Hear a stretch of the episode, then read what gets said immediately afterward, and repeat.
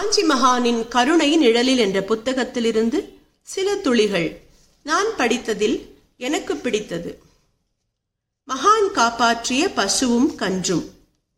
இந்த சம்பவம் காஞ்சி மடத்தில் நடந்த நிகழ்ச்சி. மகா பெரியவா காலையில் எழுந்தவுடன் பசுவை தரிசிப்பது வழக்கம். பசுமாடுகள் கட்டியிருந்த கொட்டகை ஒன்றில் மகான் அமர்ந்து மாலை வேளைகளில் உரையாடுவது வழக்கம். சுற்றியிருக்கும் மக்களை கொசுக்கள் பிடுங்கி எடுக்கும்.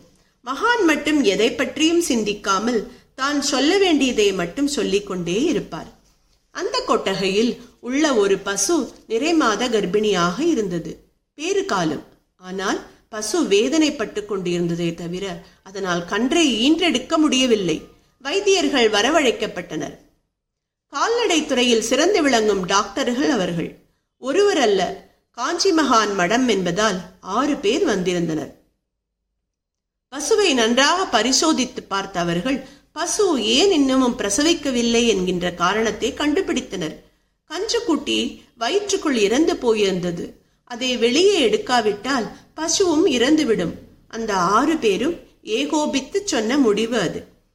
இதை கேட்ட நிர்வாகிகள் நேராக மகானிடம் போய் மெதுவாக விஷயத்தை சொன்னார்கள்.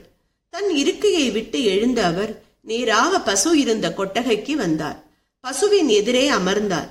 சில நிமிடங்கள் பசுவை மட்டும் பார்த்து கொண்டே இருந்தார். அவரது பார்வை வேறு பக்கம் திரும்பவே இல்லை.